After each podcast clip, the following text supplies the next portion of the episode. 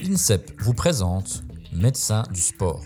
Les docteurs Philippe Levent, médecin du sport et directeur de la commission médicale du CNOSF, et Sébastien Legarec, médecin du sport et chef du pôle médical de l'INSEP, font équipe pour partager avec vous leur grande expérience de médecin auprès des athlètes de haut niveau. Vivez aux côtés de ces deux spécialistes de la santé des sportifs, des petits tracas jusqu'aux blessures majeures, la vie d'un médecin accompagnant l'élite des sportifs. Épisode numéro 3 Alimentation et sport de haut niveau. Je reçois avec euh, grand plaisir les docteurs Philippe Levent et Sébastien Legarette pour un troisième épisode de Médecins du sport. Messieurs, bonjour. Bonjour Sylvain. Bonjour. On va parler cette fois de la nutrition des athlètes et les particularités du haut niveau. Donc, euh, dans un premier temps, quelle alimentation pour le sportif de haut niveau? C'est une alimentation, et on n'a rien inventé, hein, c'est assez classique, c'est-à-dire qu'il faut à la fois apporter euh, les nutriments qu'on connaît, c'est-à-dire les protéines, les glucides, les lipides, euh, les oligoéléments, les vitamines et surtout l'eau, hein, puisque une des particularités en fait euh, quand on fait une activité, quand on fait du sport, c'est qu'on va avoir des pertes hydriques importantes. Hein, donc là, on va être un peu vigilant. Alors après, ce qui va caractériser, je dirais, l'alimentation du sportif, c'est qu'effectivement, on va avoir euh, des besoins spécifiques hein, qui vont être liés à la discipline. Et puis aussi, il y aura un, un suivi spécifique là également en fonction du sport, du sport pratiqué, mais on pourra en reparler. Ce qu'on peut ajouter, c'est qu'en fait, il faut parler de plusieurs alimentations. Comme le disait Sébastien, euh, on ne va pas nourrir de la même façon un haltérophile qui est en recherche de prise de poids et une nageuse artistique qui, elle, essaye de maintenir son poids euh, tout en ayant une, une, quantité de calories suffisante pour pouvoir résister euh, à l'eau, parce que l'eau, c'est un vecteur qui, qui permet de perdre beaucoup de calories. Et donc, il faut vraiment garder à l'esprit euh, cette quantité de calories qui lui permet d'évoluer euh, sans prendre de poids. Donc bah, effectivement, euh, l'alimentation, elle va être directement conditionnée en fait par le sport pratiqué.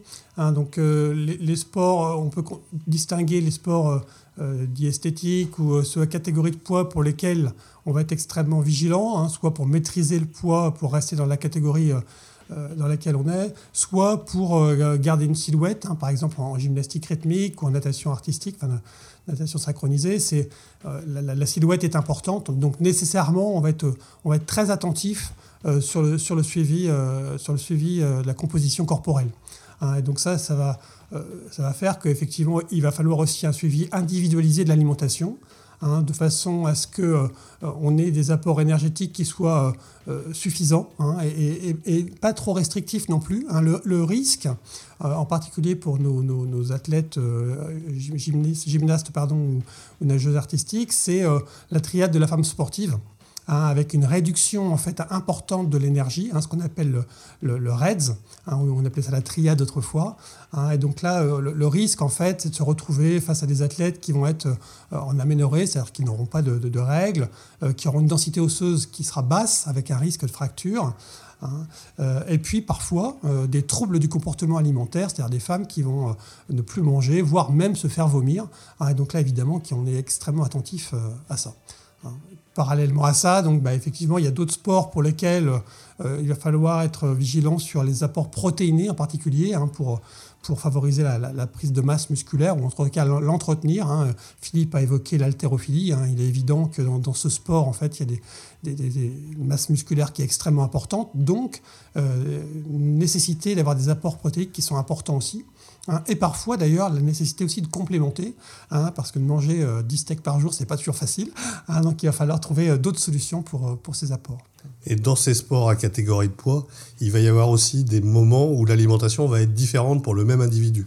Comme le disait Sébastien, en période de prise de masse, comme on dit, quand il y a un changement de catégorie, par exemple, eh bien, évidemment, on va augmenter les apports protidiques, mais on va augmenter aussi les apports glucidiques et lipidiques pour stabiliser jusqu'à un poids que cherche à atteindre l'athlète de sa catégorie. Et ensuite, l'idée, ça va être de stabiliser tout en gardant une masse musculaire importante, donc avec des apports protéiques qui seront évidemment pas les mêmes que chez une gymnaste. Alors, ce qu'on peut peut-être dire également, c'est que tout ceci est assez facile quand on est à la maison, entre guillemets, c'est-à-dire que quand on est à, à l'INSEP ou quand on est sur le lieu d'entraînement, on, le maîtrise facilement. Et puis on a la, on a la possibilité de suivre très précisément nos athlètes. Hein, par contre, dès qu'on part, hein, aller soit en compétition, soit en stage, ça va être beaucoup plus compliqué. Hein. je pense qu'on en parlera, c'est-à-dire qu'il va falloir qu'on s'adapte aux conditions dans, lesquelles on est, donc avec parfois des nourritures qui sont extrêmement différentes. Je pense par exemple euh, les pays asiatiques, où on mange vraiment euh, foncièrement différemment. Et puis on, s'adapte aussi parce que bah, on, prend un peu ce qu'on a et, on essaie de faire au mieux. Et donc ça, ça va être aussi un des rôles euh, du médecin d'équipe quand on, quand on part, c'est de, de, prévoir un peu tout ça, et, ou en tout cas de s'adapter. Je crois que c'est toujours pareil, le sport de haut niveau, c'est savoir s'adapter au moment T, à la conditions présentes. Et ça, ça va, être, ça va être plus difficile évidemment quand on est, quand on est à l'extérieur. Et pour continuer sur ce sujet, euh, aux Jeux Olympiques, il faut savoir que le restaurant euh, du village olympique est ouvert 24 heures sur 24 avec des nourritures de tous les pays, justement pour que voilà, les gens puissent trouver euh, une alimentation qui corresponde à ce dont ils ont l'habitude. mais il y a aussi ce danger que tout est gratuit, ouvert, avec des choses qui sont bonnes. Hein. C'est quand même quelque part pour le pays une vitrine, donc les, plats proposés sont souvent euh, très bons et en quantité euh, illimitée. Euh, il peut y avoir beaucoup de sucreries, des glaces à volonté. Et donc, il faut vraiment être très vigilant avec les athlètes, bien les prévenir avant que l'objectif, c'est la compétition. et là, c'est pas toujours si facile. Ça, ce que, ce que dit Philippe est important, parce que c'est un piège pour les athlètes, c'est également un piège pour les staffs. parce que quand, quand, on est au jeu et effectivement quand on est au restaurant, tout est extrêmement tentant. on a très vite fait de se laisser piéger. Hein. alors bon, si c'est vrai pour le staff, c'est évidemment encore plus vrai, je dirais, pour nos athlètes.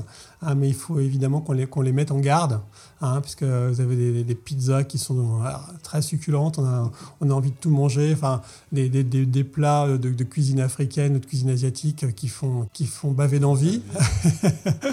et donc pour nous, ça va être aussi important de les mettre en garde alors en règle générale, c'est toujours pareil, les athlètes qui ont l'expérience des Jeux olympiques euh, le connaissent bien et donc l'ont bien anticipé. Pour ceux qui font les Jeux pour la première fois, et ça Philippe le dirait mieux que moi, euh, c'est toujours extrêmement difficile hein, parce que les Jeux olympiques, on l'a déjà dit, mais c'est un événement quand même à part. Hein, et donc évidemment que pour un athlète, c'est un peu le, Graal. Hein, et donc on a tendance à être euh, un peu moins attentif, je dirais, sur ce genre de choses. Alors vous me disiez hors antenne aussi qu'au restaurant olympique, il y avait de la malbouffe. Alors moi, ça me, ça me surprend quand même. Euh. Alors pendant longtemps, et ça s'est arrêté euh, très récemment, mais McDonald's était un des sponsors majeurs du, du, comité olympique. Et donc dans le restaurant du village olympique, il y avait un stand de nourriture euh, McDonald's, pour ne pas le citer. Et, effectivement, on, a vu des athlètes qui s'y rendaient. C'est toujours un peu compliqué parce que là-bas, comme je disais, tout est gratuit. Donc, euh, si vous voulez 10 euh, euh, hamburgers, il n'y a aucun problème. On vous met 10 hamburgers sur la table. Si vous voulez 10, 10 gâteaux au chocolat, pareil, on vous met 10 gâteaux au chocolat. Donc, il y a vraiment. et en plus, on ne peut pas être derrière les athlètes 100% du temps. Hein. Donc, ils peuvent y aller en plus, comme je vous disais, c'est 24 heures sur 24. Donc, s'il y a 23 heures, il veut aller manger, il pourra aller manger. Donc c'est vraiment de la prévention euh, en amont. Et en plus, euh, il y a souvent du décalage horaire sur les jeux. Euh, et, notre corps, il est habitué socialement. C'est un des régulateurs du sommeil, c'est la fonction sociale, de manger à certaines heures. Et donc, il faut que le corps s'habitue aussi à ça. donc, il y a toute cette partie-là, elle se gère en amont avec les athlètes, surtout avec de l'explication.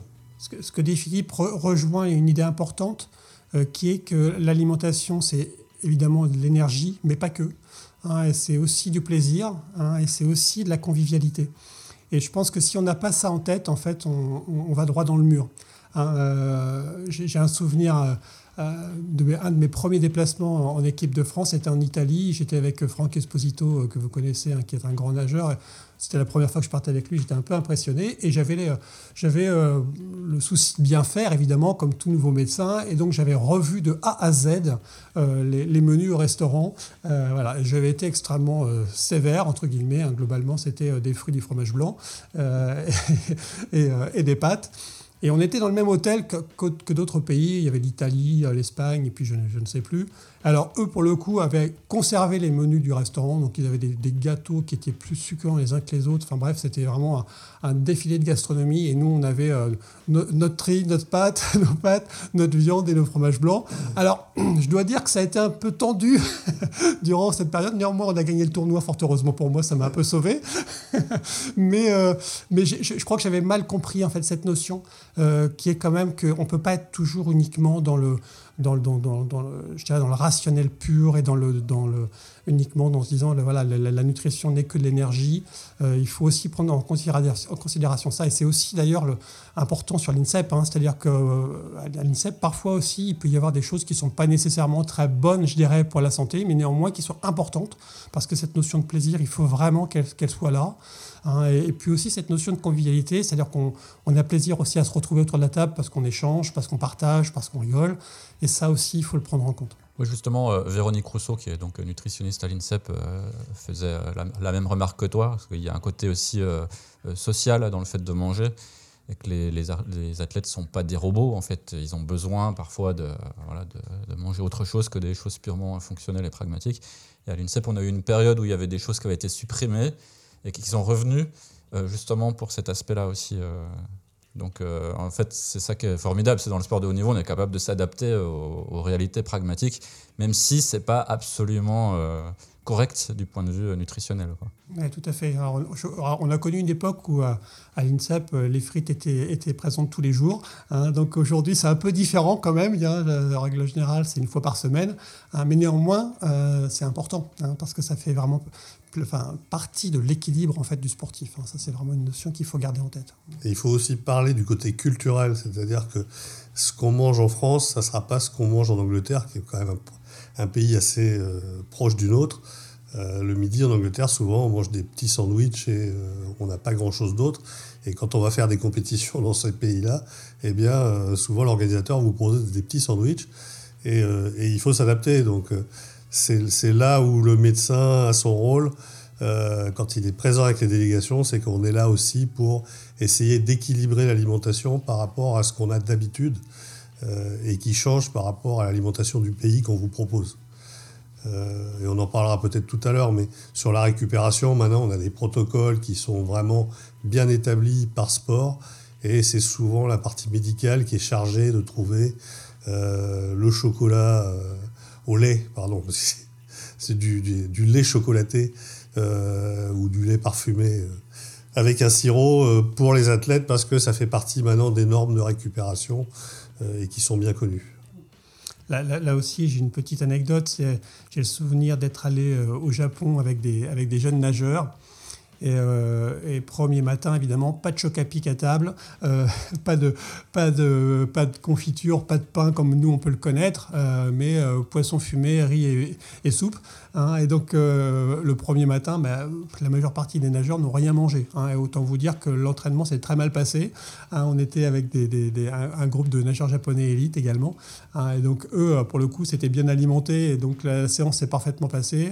Et nous, au bout, de, au bout de 30 minutes, ils étaient assis au bord du, au bord du bassin euh, en train de pleurer parce qu'ils n'y arrivaient pas, parce qu'ils étaient absolument ils étaient en, déficit énergétique. Hein, donc je peux vous dire que le lendemain, ils ont mangé du riz. Hein, mais néanmoins, c'est compliqué. Alors surtout chez les jeunes, hein, euh, quand on est adulte, quand on est élite, euh, en règle générale, on connaît bien ces notions-là et on s'y adapte et on s'y prépare. Euh, par contre, c'est vrai que quand on arrive avec des jeunes nageurs qui ont 16, 17 ans, parfois c'est pour eux une découverte. Et c'est pour eux parfois un peu compliqué parce qu'ils sont quand même très normés dans ce qu'ils mangent tous les jours. Et donc parfois il faut essayer de trouver des chocs à pic à Kyoto, à, Tokyo euh, ou, à Singapour, ce qui n'est pas toujours évident. J'ai le souvenir exact, enfin même chose euh, aux, Jeux Olympiques de Rio, euh, être parti avec des, céréales d'une marque bien connue dont je tairai le nom pour un nageur, parce qu'en fait pour lui c'était vraiment extrêmement important. Euh, il avait vraiment besoin de manger ça le matin. Hein. Bon, il était médaillé olympique. Je ne sais pas si c'est grâce à ses céréales, mais en tout cas, euh, je me souviens encore d'avoir mis une boîte de céréales en fait, dans mon sac avant de partir pour lui. Enfin, c'était assez drôle. Et d'autres pays le gèrent aussi. Euh, pour avoir visité la, résidence des, Américains, des Australiens, des pays anglo-saxons, ils ont, eux, ils apportent carrément leur nourriture. C'est-à-dire que pour le petit déjeuner, ils amènent ces céréales dont parlait Sébastien dans différentes variétés. Et euh, chaque athlète peut partir avec son pot pour aller manger à la cantine. Parce qu'effectivement, dans le restaurant, ils vont trouver du lait, ils vont trouver de l'eau chaude. Mais en tout cas, pour ne pas les dépayser, c'est dire l'importance qu'a l'alimentation pour un sportif de haut niveau. pour qu'un pays une délégation amène 3 euh, ou 400 boîtes euh, de, céréales ou d'autres produits. Hein. Euh, les Anglais font beaucoup ça, ils amènent des produits maison, même des produits plaisir parfois, pour que leur délégation se sente bien finalement. Sur, la partie récupération qu'a évoqué Philippe, effectivement, on est extrêmement attentif. On sait que après l'effort, l'heure qui suit, est une heure extrêmement importante. On va refaire nos stocks, hein, à la fois euh, de glycogène, à la fois enfin, donc de, de, de, de substrats énergétiques euh, importants, hein, de protéines euh, et d'eau. Hein. et donc évidemment qu'après l'effort, ça va être le moment où il va falloir apporter tous ces carburants. et donc tout ça, ça se prépare effectivement sur le lieu de compétition. Hein. De même que, euh, comme le disait également Philippe, la, collation va être importante. Donc ça aussi, on va le préparer. Hein. Donc l'alimentation en général 2-3 heures avant l'effort. Hein. donc ça, ça se fait en général à l'hôtel, en prenant en compte toutes les particularités des athlètes. on, on l'a également dit, mais certains euh, ont des goûts particuliers, certains ont des régimes particuliers, soit sans gluten, soit sans lactose, euh, ou végétarien, ou j'en passe. soit parfois des allergies alimentaires aussi, qu'il va falloir prendre en compte. Hein, et là aussi, ces collations, euh, elles ne sont pas toujours si simples que ça à préparer parce qu'on fait avec euh, aussi euh, ce qu'on a sur place. Hein, même si effectivement, parfois on est amené aussi à, apporter ce qu'il faut, hein, parce qu'on sait aussi que ça peut être un peu compliqué des fois de trouver des fruits, par exemple, tout simplement dans certains pays. et donc ça, ça va être important de, le prévoir. Et, tout ceci est vraiment important parce que ça contribue vraiment à, la performance.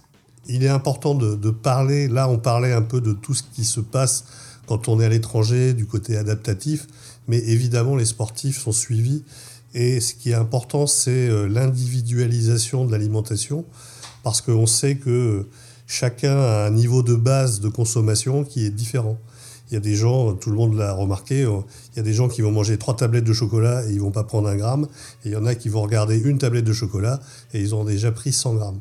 Donc Sébastien, peut-être que tu peux nous parler de, de, la partie justement euh, mesure de la consommation d'énergie par personne. Oui, tout à fait. Oui, oui. Euh, en fait, ce que tu dis effectivement est important, Philippe. C'est-à-dire qu'ici, euh, à l'INSEP, évidemment, on individualise toujours au maximum. Hein. donc, nos athlètes vont être suivis hein, par, par un, collectif de diététiciennes hein, qui, qui, qui, qui, font attention et qui comme le disait Philippe, s'adaptent au métabolisme de chacun. Hein, donc elles ont des moyens en fait de mesure en fait pour ça. Et puis nous aussi, on a des moyens de mesure d'évaluation, euh, en, particulier la masse grasse, hein, puisque c'est surtout euh, celle qui, qui va principalement euh, attention. Hein, donc, alors, les, mesures, les mesures classiques, hein, c'est la, pince à pli hein, qu'on connaît tous, la fameuse pince de Harpenden, qui est une bonne méthode si, on, fait attention à bien suivre euh, un process euh, précis. et puis au-delà de ça, on a aussi l'impédance pétrie. Alors là, pour le coup, on sait que c'est quand même beaucoup moins fiable. Néanmoins, ça a le mérite d'être facile à mettre en œuvre. donc, c'est encore un, un moyen qu'on utilise. Et surtout, le gold standard, je dirais, ce qui nous permet d'être extrêmement précis en fait sur l'évaluation des différents secteurs corporels. C'est ce qu'on appelle la DEXA, un DEXA scan qui est une mesure, euh, une mesure par rayon X. Hein. donc, ce qui veut dire, alors c'est faiblement irradiant, mais néanmoins c'est irradiant. Hein. ce qui veut dire qu'on peut pas, on peut pas le faire euh, de façon trop répétée. En général, à l'INSEP, on le fait deux à trois fois par an maximum. Hein. Mais cette méthode est extrêmement intéressante parce qu'elle est vraiment très reproductible hein, et elle nous permet de mesurer euh, la masse grasse, euh, la masse maigre, c'est-à-dire la masse musculaire, euh, la masse osseuse, hein. on en a parlé en particulier chez les jeunes femmes, et, puis la masse hydrique. cette, mesure de, de, la, DEXA est pour nous vraiment l'élément, je dirais, référent sur le suivi de la composition corporelle. Après, on a aussi d'autres mesures, je pense à la densité urinaire par exemple, pour faire prendre conscience à nos athlètes parfois qui sont déshydratés. Hein, donc ça, c'est des choses qu'on ne fait pas tous les matins, mais néanmoins qu'on va faire aussi euh, assez régulièrement, je dirais, de façon à, objectiver en fait leur hydratation. Hein. Euh, voilà, puis après, il y a aussi tout ce qu'on oublie parfois, c'est tout le, suivi biologique aussi, hein, qui est important. Hein. C'est-à-dire que régulièrement, des athlètes vont avoir des prises de sang pour vérifier que tout va bien et qu'ils ne sont pas carencés en, quoi que ce soit. en particulier, je pense au, fer. Euh, on sait que les, jeunes femmes, en règle générale, ont, de par les cycles menstruels, ont euh, des pertes en fer qui sont plus importantes. donc, il va être extrêmement important d'être vigilant sur ces apports-là, voire même de les complémenter parfois. Et pour revenir sur la DEXA dont parlait Sébastien, il y a cet aspect mesure qui est effectivement très important, euh, surtout au début chez nos, jeunes sportifs pour les évaluer justement, mais aussi ça permet un suivi, et en particulier sur la masse osseuse, puisque euh, dans cette mesure, on peut avoir le Z-score et le T-score, c'est-à-dire la comparaison euh, de la densité osseuse à certains endroits, en particulier sur le col du fémur, au niveau du rachis lombaire, et, le comparer soit à toutes les femmes euh, entre 18 et 70 ans, je crois, soit entre euh, les femmes du même âge. Et donc, ça permet de dire, voilà, si vous avez un Z-score et un T-score qui sont à zéro, ça veut dire que vous êtes dans la moyenne par rapport à toutes les femmes et aux femmes de votre âge. Et si vous avez un Z-score et un T-score qui est inférieur, ça veut dire que vous avez une fragilité. Et donc, à ce moment-là, ben, on peut peut-être compenser, s'il est encore possible de le faire, en sachant que la charge calcique dans les os, elle se fait jusqu'à 18 ans environ. Donc c'est pour ça que c'est très important ce dont parlait tout à l'heure Sébastien, c'est-à-dire les, jeunes filles qui se mettent en anorexie puisqu'elles elles perdent leurs règles et du coup elles perdent cette capacité à fixer le calcium sur les os. Donc pour nous, c'est vraiment d'être très vigilant euh, sur ces jeunes femmes entre 0 et 18 ans euh, pour faire en sorte qu'elles aient un apport calcique et une fixation. Parce que ce n'est pas le tout d'amener du calcium si vous n'avez pas les hormones pour le fixer. De toute façon, ça, ça ne va pas marcher. Et en plus, on sait sur la fixation du calcium qu'il y a plus de 80% de la population française qui est un déficit en vitamine D. Donc on est aussi euh, attentif euh, à ça et on supplémente assez facilement nos sportifs et nos sportives. Je crois qu'il est bon de rappeler aussi que le, bilan diététique n'est pas optionnel hein, pour un athlète de haut niveau, puisqu'en fait, il fait partie en fait, de ce qu'on appelle la surveillance médicale réglementaire, hein, la fameuse SMR. Hein, et donc là, pour le coup, c'est dans, un décret. C'est-à-dire qu'il est clairement écrit que tout athlète de haut niveau doit faire un bilan diététique au minimum une fois par an. et, je crois que ça, le, législateur met, le, met le doigt sur le fait que, effectivement, l'alimentation est un élément extrêmement important euh, non seulement pour la performance, mais également pour la santé des athlètes. Hein. Comme vient de le dire Philippe, parfois on peut avoir euh, des troubles du comportement alimentaire. Là aussi, je tiens à dire que le bilan psychologique est lui aussi obligatoire une fois par an. Hein. Et puis on peut avoir aussi des densités osseuses basses, pardon, hein, avec des risques euh, fracturaires. Donc tout ça doit être, suivi. C'est l'occasion aussi de redire en fait que les missions du pôle médical sont certes d'accompagner nos sportifs dans la performance, mais avant tout d'être garant en fait de leur santé et de les prévenir. Et je crois que c'est on l'a déjà dit dans, précédentes émissions, mais je crois que c'est important de le redire. Hein, on est là avant toute chose pour euh, vraiment être vigilant en fait sur l'état de santé de nos athlètes. Et pour terminer sur une note plus optimiste quand même, euh, il faut savoir que l'impact, euh, les sports avec de l'impact, ça augmente la densité osseuse. Donc nos sportifs et nos sportives, en général, quand ils font des sports d'impact, ils ont une densité osseuse qui est au-dessus de la moyenne, et même très au-dessus de la moyenne en général. Donc le sport, c'est bon pour la santé, et euh, on parle plutôt chez nous de sport de haut niveau, parce que l'INSEP, c'est un peu le temple du sport de haut niveau, mais euh, pour les personnes qui écoutent, euh, même si elles ne font pas de sport de haut niveau, avoir une activité sportive, ça permet de maintenir un bon capital osseux, en particulier chez les femmes après la ménopause. Donc c'est vraiment important d'avoir cette notion d'activité physique qui va également avoir des bénéfices sur le, risque de récidive de cancer. Enfin voilà, il y, a plein de. Je dérive sur le sport santé, mais, c'est aussi. Euh, je rebondis sur ce que disait Sébastien, on est là pour maintenir les gens en bonne santé. Pour illustrer ce que dit Philippe sur euh, euh, l'os, qui est un, tissu qui s'adapte, on a participé il y a quelques mois maintenant à une étude avec le National Geographic qui souhaitait comparer les humérus de femmes préhistoriques euh, aux humérus de nos rameuses. Hein. Euh, tout simplement parce qu'en fait, les, humérus de, des femmes préhistoriques qui ont été retrouvés euh, avaient ce qu'on appelle une corticale, c'est-à-dire le, tissu extérieur rigide de l'os qui était beaucoup plus épais que, les femmes d'aujourd'hui. Et donc l'hypothèse était bah, probablement qu'elle travaillait beaucoup avec les bras. Et donc on va comparer en fait ces humérus à, à, des femmes qui elles-mêmes travaillent beaucoup avec les bras, en l'occurrence des rameuses. Et donc, ce qui était assez étonnant, donc euh, ça, c'est l'équipe de Jérôme Renou, euh, notre, notre, centre d'imagerie qui l'a fait. Euh, on a commencé par faire déjà des, IRM d'humérus à nos rameuses et puis aussi à, des gens de l'INSEP qui ont une activité sportive, je dirais, comme tout le monde. Et on s'est rendu compte déjà que naturellement, elles avaient un, ratio en fait cortical diamètre de l'humérus qui était beaucoup plus élevé déjà que, que même un, un, homme, je dirais, qui pratique une activité classique. Et puis effectivement, ça avéré vrai, c'est-à-dire que nos rameuses, naturellement, ont une corticale plus, plus élevée, plus forte hein, euh, au niveau des humérus. Ce qui illustre bien qu'effectivement, l'os était vraiment un, tissu vivant hein, qui va s'adapter. On, le connaît aussi. Euh, euh, on a eu la chance de croiser Thomas Pesquet il y a quelques jours et qui est, passé nous voir. Hein, on, sait que quand on part euh, dans, l'espace, bah, la, non-gravité fait que très vite, vous avez une densité osseuse qui va baisser avec un risque fracturaire en retour. Hein. Et ça, je crois que c'est aussi euh, intéressant. On imagine souvent l'os comme étant un tissu un peu rigide, mort. Pas du tout. Hein. L'os est vraiment un tissu vivant et donc nécessairement qui va nécessiter lui aussi d'être nourri, entre guillemets, avec les bonnes choses, entre autres du calcium et de la vitamine D. Donc une compétition d'aviron entre des femmes préhistoriques et des athlètes actuels pourraient être intéressantes. Oui, je ne sais pas qui gagnerait, ça serait intéressant. Probablement nos rameuses, en particulier liées à l'entraînement. Mais c'est quand même très spécifique. Juste pour compléter, euh, pour dire que c'est vraiment un tissu vivant, on a aussi des fractures de fatigue. Hein. Peut-être que les gens qui écoutent euh, en ont entendu parler. C'est quand euh, l'os a une capacité à récupérer et on peut l'agresser. Et quand l'agression dépasse sa capacité à récupérer, eh bien on peut avoir une fragilité osseuse donc euh, une fracture de fatigue, c'est pas une fracture avec euh, les deux morceaux qui s'éloignent, c'est un ramollissement de, l'os sur une certaine partie et ça peut être douloureux. Alors, il y a un autre aspect de l'alimentation euh, dont on n'a pas encore parlé, c'est le fait de faire des régimes. Parce qu'il existe aussi des sports à catégorie de poids où il y a des régimes réguliers qui sont faits. Alors, dans ce cas-là, comment se passe l'accompagnement? Alors, moi qui suis un peu ancien, j'ai un peu tout vu. j'ai vu des gens perdre 9 kilos euh, en une journée en faisant du sauna.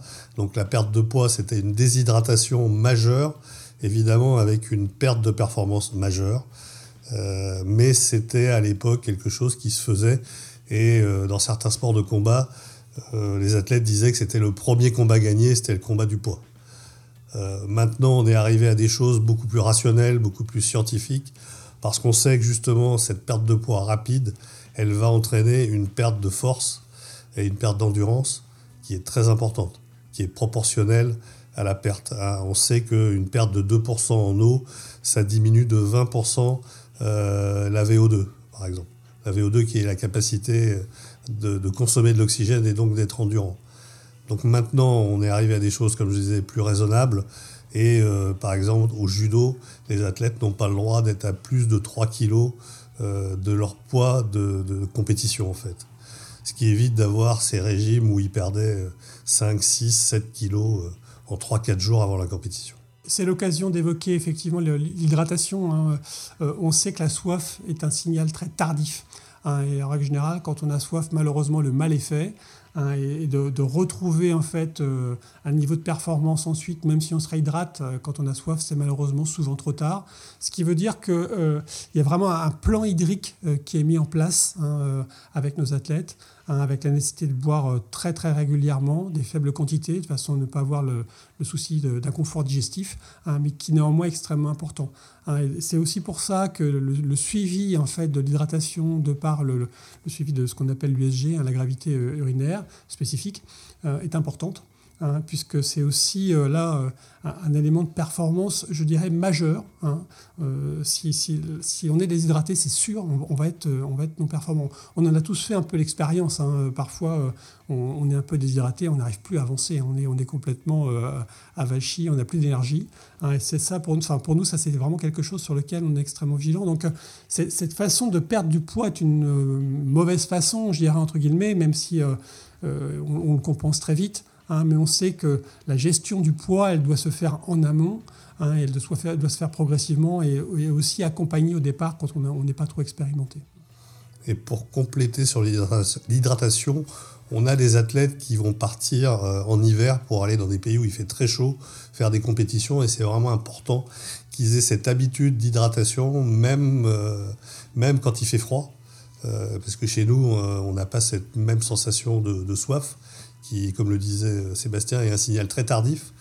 Et c'est vraiment important qu'ils aient cette habitude de boisson. Et puis on sait que bah, le changement climatique fait qu'on aura de plus en plus de périodes chaudes, de, vagues de chaleur. Et il est vraiment important que nos athlètes euh, restent performants sous ces vagues de chaleur. Euh, on s'attend pour les Jeux Olympiques de, Paris euh, à avoir justement des, pics de chaleur importants. Et il est, vraiment fondamental que les athlètes soient entraînés à ça. Et c'est pour ça qu'à l'INSEP, et Sébastien en parlera mieux que moi, on a aussi une chambre de thermorégulation qui permet, de, qui permet aux athlètes de s'entraîner dans des conditions chaudes avec des déshydratations importantes. Oui, alors effectivement, cette, cette, cette, cette, chambre de, thermorégulation est au laboratoire CEP. Hein. Pour le coup, là, c'est vraiment euh, c'est eux qui gèrent ça, puisque c'est plus à visée de performance, mais l'objectif étant effectivement de, de s'adapter en fait à des conditions chaudes, hein, de façon à ce que le, jour J, hein, ben, soit, l'organisme soit prêt. Hein, ça, c'est vraiment, important.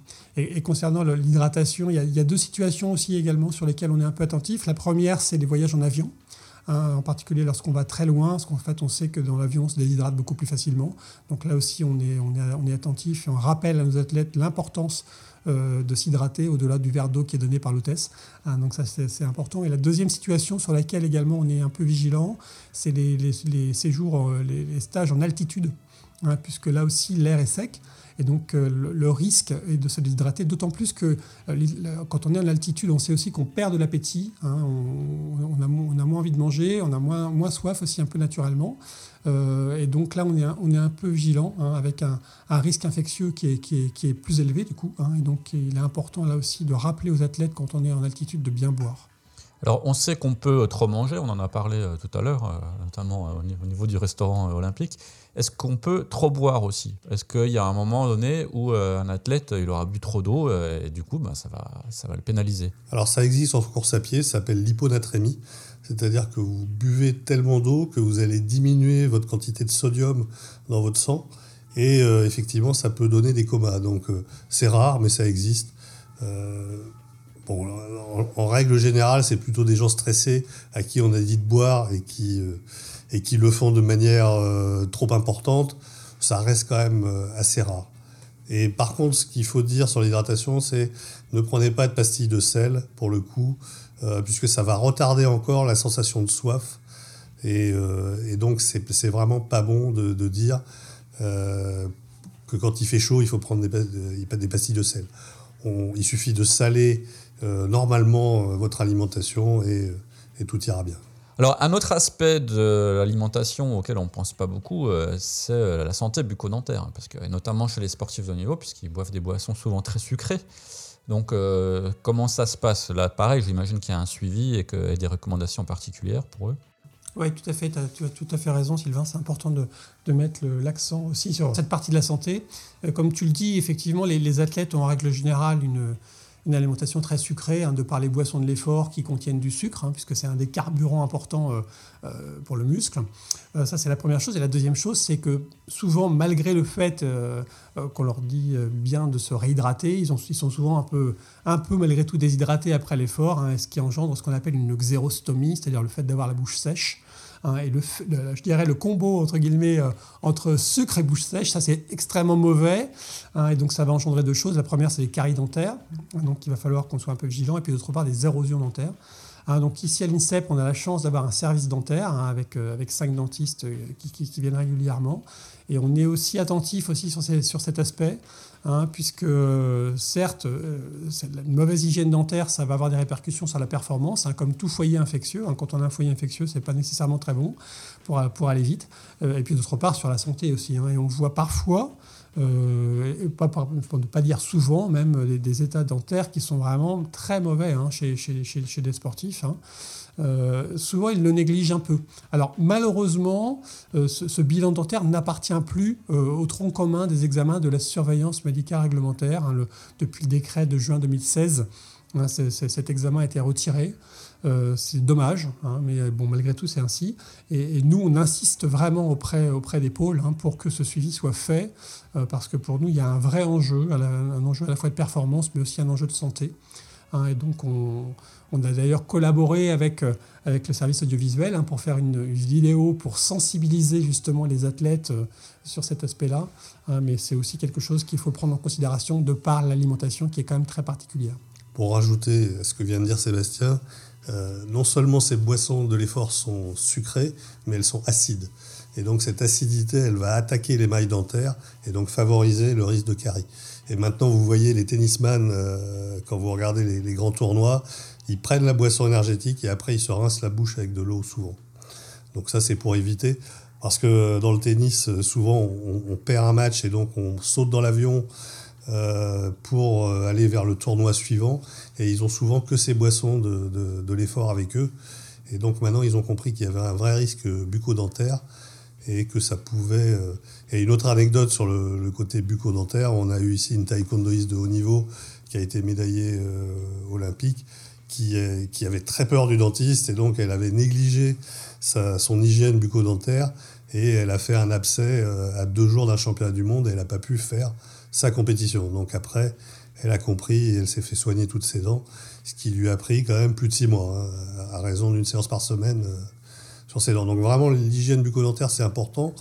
Euh, à l'INSEP, on reçoit des, sportifs qui viennent de partout euh, en France et euh, souvent qui ont négligé cet aspect. Moi, je me souviens d'un haltérophile où il a fallu lui enlever neuf dents d'un coup. Donc là, il faut le faire sous anesthésie générale. et encore, il avait pas insulté, mais en tout cas, il n'était pas content après le dentiste en disant Mais comment vous pouvez faire pour ne pas sauver mes dents? Mais il n'avait plus que des cratères, donc euh, il n'y a plus de dents, donc il n'y a plus rien à sauver. Donc à ce moment-là, on est vraiment sur de l'hygiène, éviter l'infection, et on est sur de voilà, enlever les dents. Mais c'est toujours un crève-cœur pour un dentiste d'arracher une dent, euh, alors qu'elle aurait pu être sauvée avant.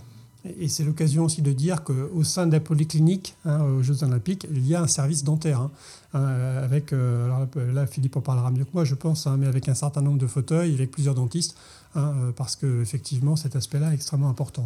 Pour l'instant, ce qui est prévu à Paris, c'est effectivement six fauteuils. Euh, l'expert euh, dentaire, c'est une des dentistes de l'INSEP pour nous, et c'est important parce que au jeu, on a des gens qui n'ont pas la chance d'avoir une offre de soins aussi performante qu'en France, et on voit souvent des états dentaires catastrophiques. Lucille, qui était à Rio comme volontaire, a vu des choses qu'on voit même plus en France, c'est-à-dire des états dentaires alors que c'était des athlètes de haut niveau. Et il faut aussi parler, donc, pendant qu'on y est sur la partie bucco-dentaire, c'est la partie protection aussi dans les sports de combat euh, et même maintenant dans les sports de contact. Hein, je pense au handball par exemple ou au basketball. On voit de plus en plus d'athlètes avec des protège-dents parce qu'on peut se prendre un coup de coude et que quand vous perdez une de vos dents de devant, déjà c'est pas très esthétique et en plus c'est très coûteux à faire remplacer. Donc euh, la, pose d'un protège-dents. Et pendant les Jeux, on aura cette possibilité pour les athlètes euh, de faire des protège-dents avec une technique toute nouvelle euh, qui utilise des imprimantes 3D. Donc voilà. Mais en tout cas, la protection bucco-dentaire, dans tout son sens, est importante pour le médecin du sport parce qu'on sait justement, comme je le disais, que ça peut bah, vous empêcher de faire un championnat du monde ou, ou ce qui sera encore pire, les Jeux olympiques. Est-ce que euh, on peut aussi parler un petit peu du sucre, le sucre euh, carburant hein, euh, quand même pour, pour les gens, et notamment pour les sportifs de haut niveau, qu'on consomme quand même pas mal, mais aussi qui peut poser des problèmes à la santé, hors des caries dont, dont on vient de parler. Alors le sucre, c'est un produit très addictif. Hein. On dit même que c'est plus addictif que la cocaïne. Si on présente du sucre ou de la cocaïne à des rats, les, les rats vont préférer le sucre à la cocaïne. Euh, ce qui est important de dire, c'est que c'est quand même un des principaux carburants du muscle. Euh, et que le sucre, euh, ce qu'on entend par sucre, c'est-à-dire la poudre blanche qui est issue soit de la betterave, soit d'autres légumineuses, il est utile pour le sportif, mais que c'est pas le seul sucre. il y a plein d'autres sucres qu'on trouve dans les fruits, dans, dans beaucoup de choses. Et ce qui est important pour nous, c'est de mixer ces sucres parce qu'ils ont des, durées de vie ou des durées d'assimilation qui sont différentes. Et euh, c'est important d'avoir des sucres qui vont du sucre très rapide, qui va pouvoir être directement euh, consommé par le muscle, avec des sucres plus lents qui, eux, vont euh, arriver progressivement et vont permettre de maintenir l'effort. Donc je dirais presque qu'il y a une consommation de sucre qui doit être différente presque en fonction des sports. Et ce qu'on peut peut-être dire également, c'est que euh, le sucre, s'il est consommé euh, en excès, va se stocker. Hein, et on va, on, va, on va prendre du poids, on va prendre de la masse grasse. Hein, et, donc évidemment que c'est néfaste pour la santé. Et c'est aussi ce qui fait que là je parle évidemment euh, de la population générale, hein, je ne parle pas des, sportifs, mais si vous mangez trop de sucre, ben, vous allez prendre du poids, vous allez épuiser en fait vos stocks euh, de cellules qui sont nécessaires au niveau du pancréas pour fabriquer une, hormone qu'on connaît bien, qui est l'insuline. Hein. et à long terme, ça va, finir par déboucher sur ce qu'on appelle le diabète. Hein, euh, donc évidemment, ça ne concerne pas nos, sportifs. Alors on a quelques sportifs qui sont diabétiques, mais qui sont des, diabètes de type 1, c'est-à-dire des diabètes qui pour le coup sont génétiques Hein, mais, pas lié, je dirais, à justement cette surcharge pondérale.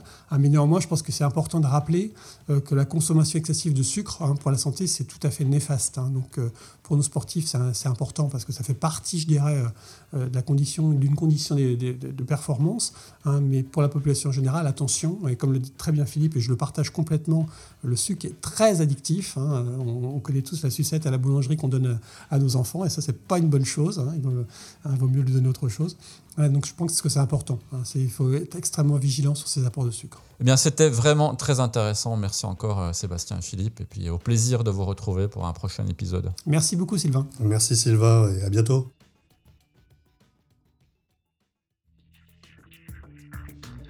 Les podcasts de l'INSEP, médecins du sport. Cette émission a été réalisée par l'unité de production audiovisuelle de l'INSEP. Chef de projet, Sylvain Bégaud.